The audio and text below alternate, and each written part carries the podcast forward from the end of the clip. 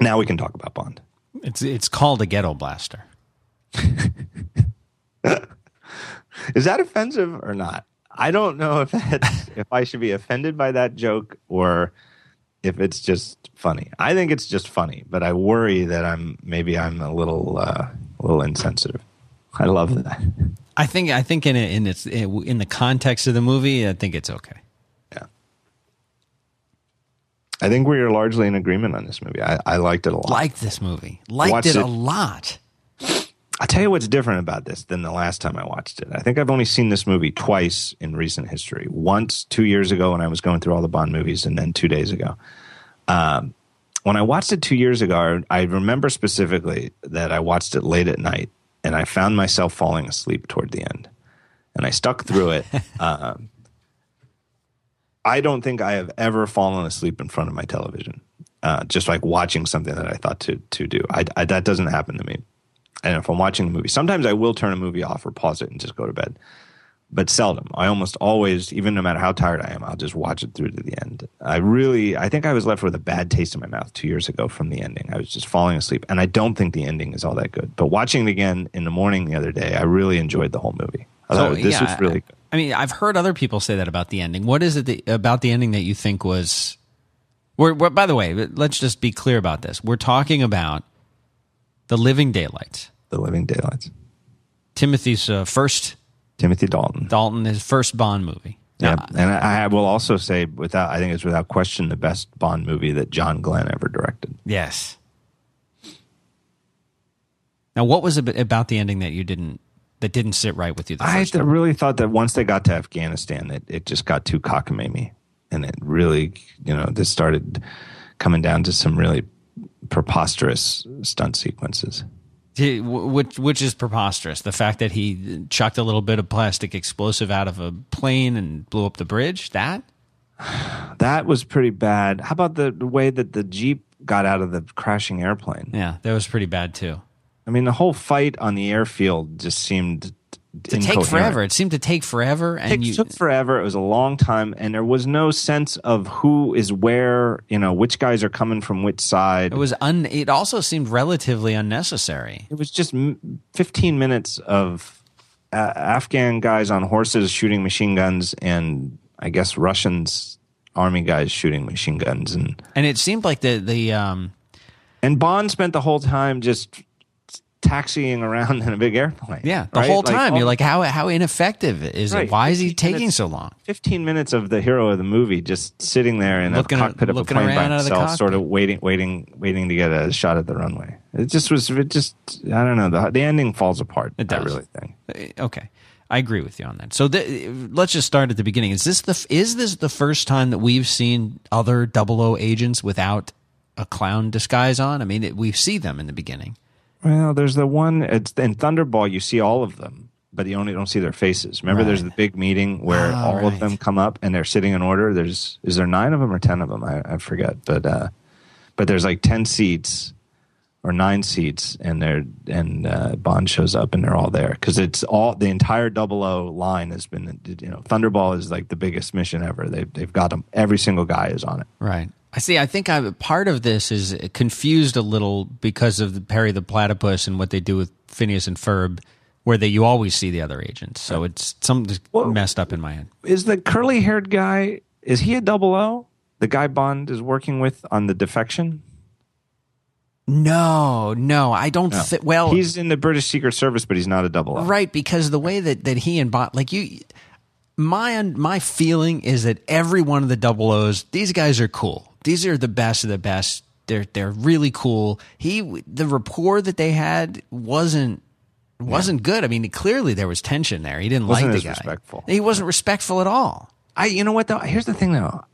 I hate the opening opening. The real opening, I think, is really pretty weak. Where there's this training mission where the three double O's are going to try to Yeah. fake a break into Yeah. a nuclear installation in Gibraltar, and there happens to be uh, guy working for. Uh, I guess. ul- I guess we ultimately find out he's working for that Whitaker and Yeah. and the Russian guy. But he's already there. He's already broken in somehow. And what I mean was he did he know that the double O's were coming, or did Yeah. he just happen to pick the wrong No, day? he he knew. he knew somehow. Yeah. And how did he know? It doesn't How- make how- any sense. It doesn't make any sense because they never imply later in the movie that there's any kind of mole in in the British secret intelligence that would have let them know.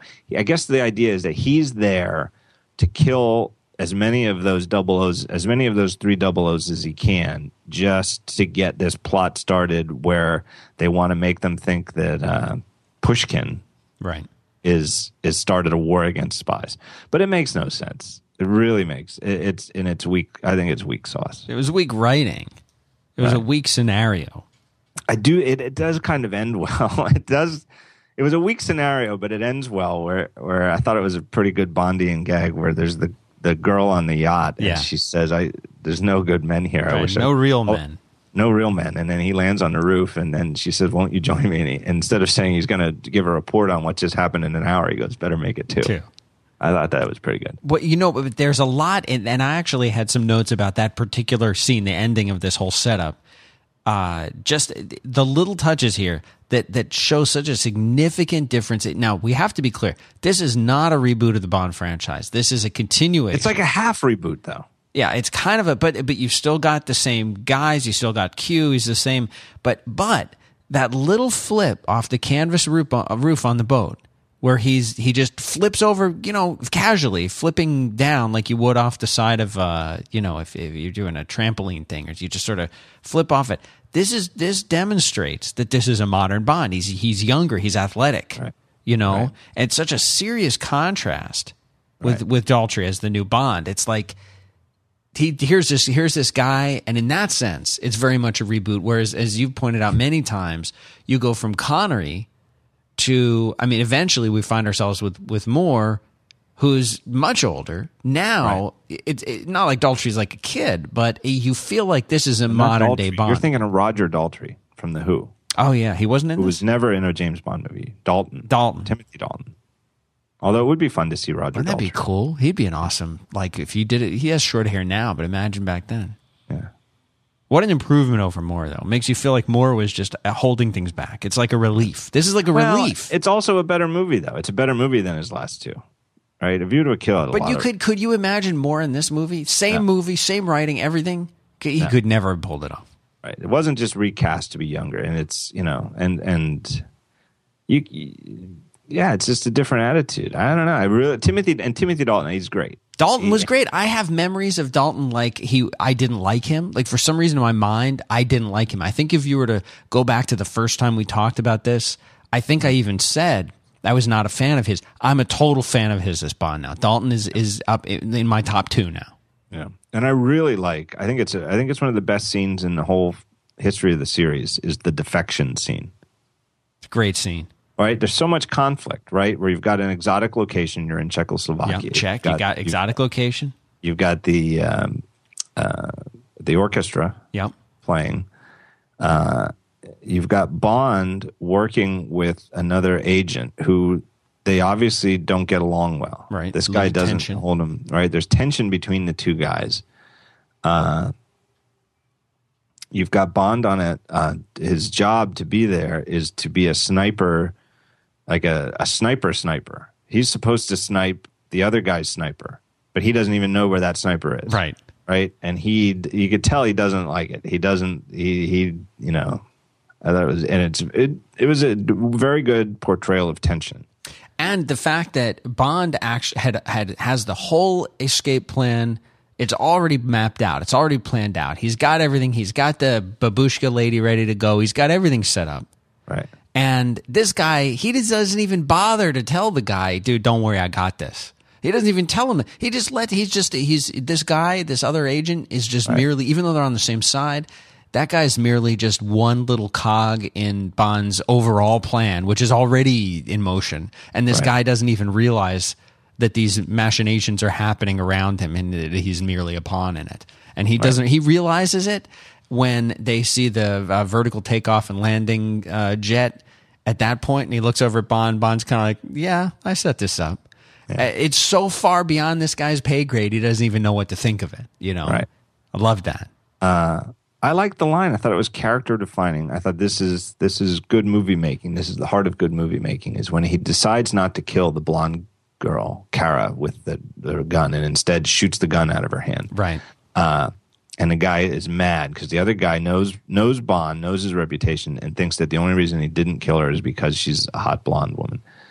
Uh, and he says, "I only kill professionals." Right. Right. And that is sort of character defining. That yes, I kill people, but I only kill other professionals. I don't kill people who aren't in the, you know, the racket of killing Right. people. I don't kill civilians. Essentially, I don't think that's ever. I think it's always been part of the Bond character, and I know from reading the novels, it was definitely part of Ian Fleming's Bond that he was, you know, never felt guilt or remorse about killing guys who were obviously killing. But when any anytime he was, you know, he, he did not like killing people who weren't themselves killers.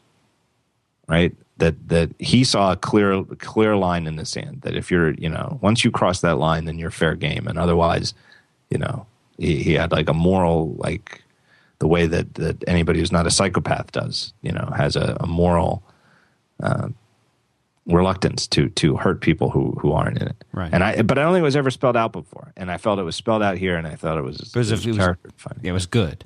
and it was also helps because this is clearly a a, a more serious bond than I've ever seen before Oh yeah. right? It's definitely the first. Uh, is the is the most serious Bond, and you know I think the only guy you can compare him to is the the new rebooted Right. Daniel Craig Bond. Yeah, I, I see much, much more in common between those two bonds, and having again having this sort of uh, this this deficit of this not really remembering this movie and seeing the newer movies. Now, when I recall the newer movie, I actually feel like okay, this connects with with with uh, this Bond uh, more than ever. Right. New So- money. There's a new Moneypenny.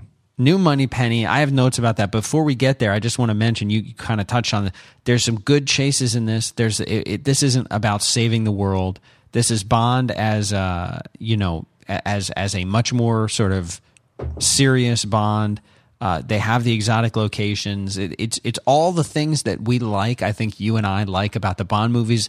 And fortunately, we didn't have a you know. I, I mean, I guess you could say that there was a potential like World War implication if things didn't go right. Uh, uh, but outbreak of the Cold War, re-outbreak. But Yeah. it wasn't. It wasn't like missiles ready to launch. right, fortunate. I'm just I'm so glad because you know we how many times do we need that? It makes for a better story. Now, was Almost this a, was this a different aspect ratio? This movie was it like two and a quarter to one or something? It seemed more widescreen to me. I didn't take notice. Might have been. I don't know. Koskov is the guy from The Fugitive. Felix Leiter is uh, Christian Shepherd from Lost. Right. Right. From Lost. It's great to see him back again. Wait, who is Koskov? Koskov is the Russian. Oh, well, who was he in The Fugitive? the bad Harrison he was Ford the film? bad guy in the, the the guy that set that actually had set Harrison Ford up. Oh, he was yeah, in cahoots with the uh And you know who Pushkin was? well, of course you know who Pushkin was. Pushkin is uh what's his name from Indiana Jones. Sallah. Sallah. Right. It's great. Uh, now who do you like him better as? This Pushkin or Sallah? Sallah. Yeah, me too. Sallah in Raiders, not Sallah No. in the third one. Oh. Sallah in the third one is a, a goof. so what Sallah about in, Sallah in Raiders is great. He's great as Pushkin though too. Yeah, he was good. Believable. Yeah, very I love I love what he put his uh, Gumar through. Yeah, That was great. He doesn't care really. He doesn't care about her. yeah. Let her cry. Man, that Aston Martin's a sweet car. Oh, finally. Yeah. Really good car. You just there's such a great car. Nothing Yeah. you can say bad about that thing. Uh, now, did Roger Moore or previous Bond smoke cigarettes? I can't recall. I believe Connery smoked a few cigarettes Okay. in his movies, and I think the earlier the more likely. Um, not many. Now, in the novels, Bond is, and it's one of those ways where Bond is sort of, you know, uh, not even vaguely supposed to think otherwise. Ian Fleming's alter ego. Yeah. In the novels, he's a chain smoker. I mean, he smokes a ton of cigarettes, and and Ian Fleming was, uh, you know, f- famous. You know, I don't know, uh, twenty packs a day smoker. What do you think of the new Moneypenny? She's great. Well, I don't know if she's great. I guess she's, I can't say she's great because I I can't say I really remembered what she looked like. She But was sort of blonde and yeah. So I don't know. She was a little like there was something about the old Moneypenny, especially in the early days, where she was a, she was attractive, but she wasn't like hot, you know. Yeah. And this new one, I'm not sure about. Here's the problem I think they run into with some of the James Bond movies is, and and it gets back to, I used to think about this when I was a teenager and I played Dungeons and Dragons. Is not to to super nerd out here, but in Dungeons and Dragons, you'd get these six character statistics. You'd roll dice and get them. So your character has strength of a certain number and Intelligence. Well, the problem for me was Charisma. intelligence and the wisdom ones. because let's say you're playing and one of your friends is a bit of a dim bulb in real life, and he rolls and gets a character with an 18, 18. intelligence. well, how is that possible that a, The character's smarter than the real guy. right that the player can how can a player even possibly play a character with an intelligence that's smarter than his Because you right? could imagine having an 18 dexterity and being able to like spin, you know, right. a- a- you can you a maybe knife you up can on do something. finger. You can something. say to the the guy, "I'm going to run down there and and you know make this amazing sliding jump through this thing that's closing." Uh, you know, like a door closing, like Raiders of the Lost Ark, and and and the dungeon master will say, "Well, make a roll against your dexterity, and, and you're likely to hit it because your guy's got it." But you can't. Intelligence is different, and I think it often comes up in acting, where how can an actor play somebody who's smarter than them? And maybe if you're a great actor, you can pull it off. But I feel like with some of the Bond girls, and perfect example is the last movie, A View to a Kill, where you've got that that woman who was supposed to be a scientist of some sort, Right. and it just was so implausible. Yeah.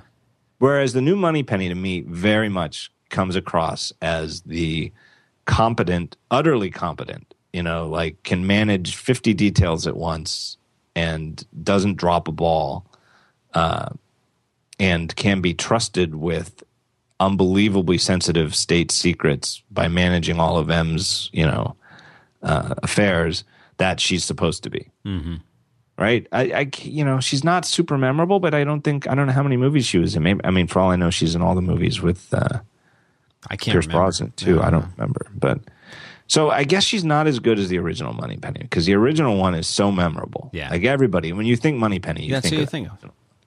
But I do think it was a good job. I think they cast somebody who conveys competence, Okay. competence and trustworthiness. I've got a question for you. Yeah. Why would you have a parrot in your chef's kitchen? Do you want you want the person preparing your food to have a bird crapping in there? That is that idiot John Glenn. That's got to be him. That that dummy director. Yeah. just- what just was so the he- parrot there for? I don't want a so parrot he could cut crapping away. in my kitchen. So he could cut away to the parrot, and and you, you know, in the middle of this action scene, and you think it's you think it's uh you could you know Stupid. yeah It's the worst. I almost stopped watching. Yeah. I'm sick of- was sick of these Jonas birds. was watching with me, and he said uh, he said that parrot's going to be able to tell them everything that went on. Yeah, that's what I was thinking too. Because he goes, you know, parrots can talk. Uh, and I feel like that's who you know that's who this was targeted at. This was targeted at like seven year olds or something. I don't know. Stupid. Whose house was that, by the way? Was it M's estate or was it the defense minister? It was yeah, it was the defense. I don't. I didn't get the sense it was personally owned as much as it was maybe like a retreat house for them to meet. Ever at. since they recast M with this new guy, I, I cannot tell him apart from the defense minister. I can't Those either. two guys look so much alike. You know, 50, 58 years old, British and bald, and I with know. a bit of a punch. I mean, well, who in the They're world wearing a business suit. Who are right, they? How do you tell them apart? I mean, who the hell would would do a casting like that? Terrible. Well, that, that M was it was yeah. That M has no no piss and vinegar to him. You know, talk, talk about the, the this is just the weakest thing. You know, you're talking about this estate, and the Russian dude shows up, uh, Dolph Lundgren Jr., whoever he is. yeah. And he, what what's his weapon? He's chucking bottles of milk around that How explode. about, no, how about when he's choking people, and every time he chokes somebody with his Walkman headphones, it's the same song on the Walkman. It's so bad. This guy was such a dork. Not threatening. yeah, that guy was. Not threatening. Yeah, I, I actually think that was, and I, that was a weak spot in the movie. I feel like his his breaking the guy out of that estate was pretty weak. Very weak. And then Like- and then he's and then whether it's the minister, defense minister, M, I can tell, but one of them says we're the laughing stock of the intelligence community. Right. Whichever one said that. I have a meeting with the prime minister now. Yeah, I don't even know who said it. I know the line, but it's I can't tell the two guys apart. It doesn't matter. I don't think anymore. Right. What about the the the the way that chase scene when he was trying to get her out of Czechoslovakia into um, Austria, and and they end up sliding down the hill in the cello case. That's so stupid. I, I do think it's stupid. It I was really just stupid. It was Yeah. just stupid. And like it, and it fundamentally gets right back to the whole. You know, they they throw the dart at the bunch of things at the thing, and it comes up uh, a ski chase again. yeah. Even though they weren't on skis, I still think it counts as a ski chase. I I didn't like it. It was very disappointing. Bit of a weird casting thing there, where Joe Don Baker plays Whitaker, the American arms dealer, Yeah. and then within a, within a movie or two, he's back in, and now he's I don't know if he plays Felix Leiter or if he's got a new name, but I know he's the CIA guy. Like in the Pierce Brosnan movies, I think he might be Felix Leiter, but if he's not called Felix Leiter, he's he's the American uh, CIA guy, and it's only like two movies later. Just like with uh, when they had that uh, the guy who who ended up being Blofeld in Diamonds Are Forever. he's two movies before. He's Yeah. the British guy, and uh, They find someone they like. They just want to keep keep running with them. yeah, But it was just, you got to be honest with me. We talked about uh, never say never, and look at look at this Q. Q comes back, and the Q is Q. You know, now pay attention, 007. It's Yeah. it's the same. You know, it's this is the real Q. It feel, makes you feel like the other one is just a, an imposter. That Yeah. goofy guy with the Well, cockney. just makes you wish that uh, Connery had done one more with with the real crew. You know, just shows how important casting is. Casting, casting, casting. It's everything in a movie. Did you notice that everything is prominently made by Philips in this movie? do. The little I key fob, notice. the radio, and the Aston that. Martin. Lot- a couple of and a bunch of Carlsbad uh, Yeah. Beer. I think it's Carlsbad beer, right? Yeah. Yeah, a lot of Philips, a lot of Philips promotional stuff. Maybe were they like a newer company stepping out at this time? I don't know. I just guess they paid the money to get the product placement. I have a note here. One hour in at the 100 mark, it's still really good. Yeah, very good Vienna. I like the thing in Vienna. I love the little gag. I love the way he got her out of the watch department by having her go into the phone booth, Yeah. wait for a trolley to come by. Uh, and as soon as you do, you know, put your coat and hat on your thing and run down Right. my car. Loved it. That's that's the sort of spy stuff I like. And then the guy is like waiting for a while. The guy waits for like 20 minutes and I was like, what the hell's going on in there? And they're gone. Loved it. That's great. I thought James Bond, I thought he dressed well throughout. yeah, very good, very good dressing, Right. very good everything really Right? about I him. mean, I don't know what movie, what year was this? 87, 88? I'm gonna have to look it up. I'll look it I up. mean, you could, you could, in hindsight, you could, these people I thought were very well dressed. I mean, there were some, there, were, you know, there was some stuff you could have gotten away with in '87 or '88 that that would not hold up. Bond looks great. 87. Yeah, yeah. I think they made some some good decisions as to how James Bond should look in 1987 to hold up. Yeah, it holds up fine. I thought the fake Pushkin assassination was a great plot Great point. plot. Yeah, really. Now, liked- was the laser in the tire too much? I say yes. yeah, yeah, that was bad. You know, I mean, this is this is the thing. Why? You know, what, what if it was just a little spinning blade? I mean, yeah, just you know, chop the tires up. Yeah, just, chop have the, tire. You don't have to have a laser Exactly. Just have the just just have the blade come out and chop the tires. because Everybody no, there's you know, it's certain things like if it's Inspector Gadget, Right. I'll I'll believe that he has a laser in his finger because it's a cartoon and he has a helicopter that pops out of his hat. Okay, I'll go along with that. Yeah. But I know I know you can't have a laser in the wheel of a car, so it ruins it for but you know what you could have? You could have a little spinning blade pop out, Yeah. mangle up a tire. That would have been even more exciting. Yeah. Yeah. And I will even tell you, watch having watched it with a seven year old boy, that he didn't buy it either. Ah. Yeah, he didn't buy it. That's the I say if you've lost a seven year old boy with your laser, you've lost it. it would be so much cooler to have like a blade come out and chop that tire up. yeah.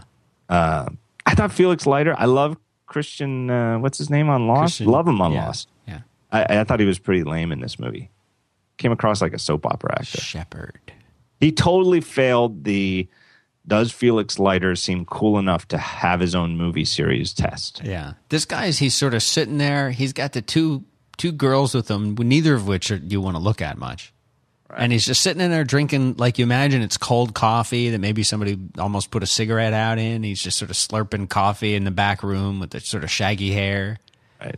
It just didn't. I mean, like I like him as an actor. I really, you know, this is one of those things. This is one of those things that these '80s Bond movies do, and they like to. They play these sucker punch games with the audience, and they're always so lame. Where Bond gets in the car with the girls, and they take away his gun. They're like, you know, they say like, you know, they point a gun at him and take away his gun, and he doesn't do anything, right? And you're thinking, oh, now the bad guys have him again, and oh no, it ends up there the CIA. It's like it's the same thing with the uh, Same the, thing. with the Hong Kong guy from Oh, Hong Kong Phooey? No, remember in the Man with the Golden Gun? Oh yeah, yeah. They the don't say anything with him. he, It's like, look, you, if Bond happened to Bond, he would he'd wait for the right moment. Uh, he'd start break- snapping necks. start snapping necks, or exactly. Uh, you'd have to be out of your mind to do that. If you knew who James Bond was and you're in the CIA, you would have to be out of your freaking mind to to do that. That would be the most dangerous assignment you'd ever been given, whether you even realized. Why it not just tell him? Just tell him, hey, we're CIA. Makes no sense. Yeah, flash a just- badge. Right. just say, just tell him Felix Leiter sent us, and that's good enough. You tell James Bond Felix Leiter sent you, he's getting in the car with you, and he's happy, right? And he's not going to kill you. Maybe he's suspicious. Maybe he'll be suspicious and think maybe they're full of shit. Maybe they're lying to me, you know. But he'll get in the car and he's not going to kill you.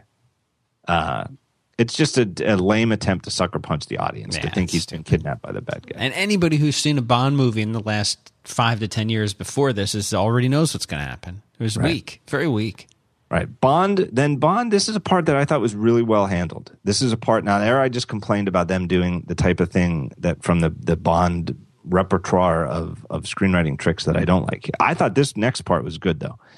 Bond gets back in the hotel room with Kara and she has martinis ready for him. Number one, I believe the martini she made for him was for, was for crap. Because when she shook it, you could tell it was all watery. Yeah, it was all watered No. down. The Yeah, ice like all all- like, melted. you can't mix the martini and let it sit in there with the ice and wait for him to come in. You got to start with fresh ice. I mean, although I give them credit for the fact that at least it sounded like a martini. You know, she had it there waiting in the mixer, and it did sound like a martini that was in there waiting in the mixer. Uh, but that's not going to be a good martini. Um, but he downs his. He just takes it. He just, you know, he pretty much just takes it down in one gulp. Uh, I guess it was what drugged vodka. yeah, it had uh, I forget what uh, some Right, kind but of it was chloride. drugged in it, vodka. it was she drugged. was okay because she only had only taken a sip, but he Right. went down for the count because he just he he he doused that Yeah. thing. So here's the point, and I have a note written because I'd forgotten what happens. My note was, why not just kill him? And I thought they had a really good answer for the why did the bad guys just take him and Ah. not kill him? Their answer was they wanted to turn him into the uh, to the Russians because the what's his name Ka- Karakov? What was his name? Krakow? Oh, Krakow, Koskov. Koskov uh, wanted to stay in good grace. He wasn't actually defecting. He wasn't leaving. He was crooked. He was robbing the state for Right. his own gain. Exactly. But he wanted to stay in good graces, and by turning over James Bond to them, he would. It made total sense that he would actually want to turn over James Bond, the guy Right. who had done these things and had killed Pushkin. Turn him over to the Russians and let them interrogate him. I thought it was the rare good answer to the uh, why take him into custody as opposed to. Uh, Just to just show him some elaborate uh, plot and how it's going to work, and but then it really falls apart. I thought the whole thing in Afghanistan, like the way he breaks out from jail, it, it seemed like an episode of the Andy Griffith Show. You know, it's it's Yeah. like I expected Don Knotts to be the the jail keeper. I mean, really, really silly, it was bad. right? It was bad. All you had to do is get him locked up in there and let the guard go away and let him use that keyring, uh, uh, keyring uh, explosive device after they leave the room. Doing it with him in there it was all. Uh, why? Why would he do it? Why would he do it when they were in there? Why not wait till they leave and then blow the lock on the thing? I don't know. You know, it just didn't work for me either. Tie game, bottom of the ninth, man on second for the Yankees, and and now who he'd sit sat out the day. Alex Rodriguez is coming up to the plate as a pinch hitter. You want to go? Well, no, I don't think you have to go. I think we know how this is going to turn out. Think Alex Rodriguez, it's a sure thing. Yankees are going to win the game on this at bat. Just telling you. All right.